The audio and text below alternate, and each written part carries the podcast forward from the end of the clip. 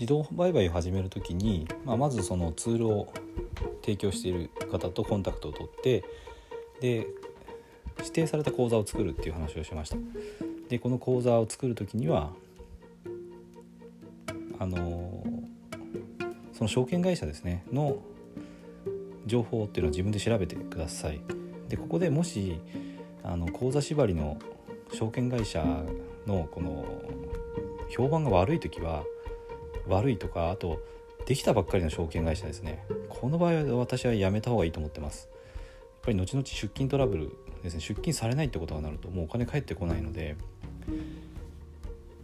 えーと、出金トラブルがあの口コミにたくさん出ているとかあとできたばっかりの証券会社ですね。まだ実績がないようなところ。こういうところはあの避けるべきだと思ってます。だからそういうツールをツールじゃないですね。えっ、ー、と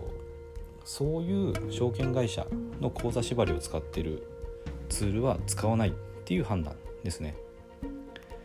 これはあの一つ判断基準として持っておいた方がいいと思います。そしてまず口座でそのどの口座どの証券会社使うかでまず一つ足切りをすると。でその後にまあツールですよね。あのそれが本当にいいものかどうか。これはなかなかあの分からないですね。どういうロジックなのかっていうのは大体バックテストを見れば分かるんですけど本当に勝てるのかどうかっていうのはまあやってみないと分かんないところはあります。ただまああのロットさえちゃんと気をつけてればそんなにひどく溶かすことはないのでまあそうですね。あの少額の資金から試してみるっていうところから始めたらいいんじゃないかなと思ってます。であとツール自体ですねあの無料のものから有料のものあと有料でも結構高額なものまであるんですけどいきなり高額なものを買うのはおすすめしませんね。これはあの前にも話したんですけど高ければいいっていうもんじゃないんですね。高いものっていうのはもう販売した時点で販売者の利益が確定しているので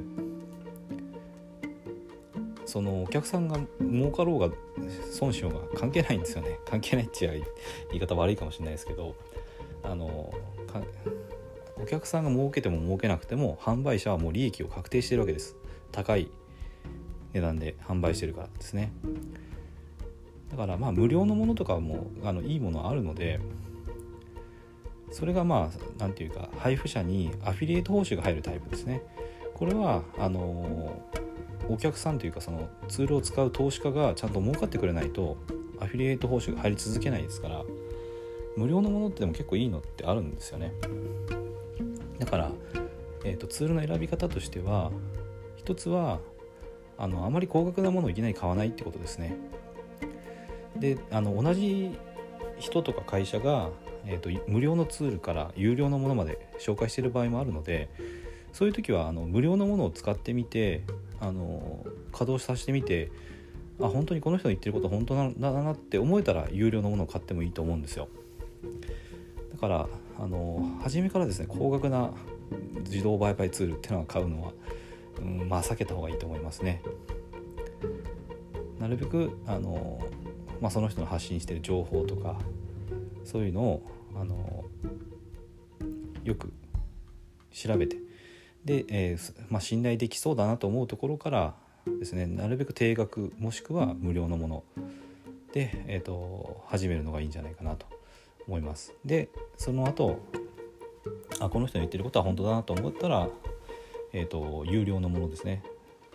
をあの買うっていう順番で、えー、選んでいったらいいかなと思います。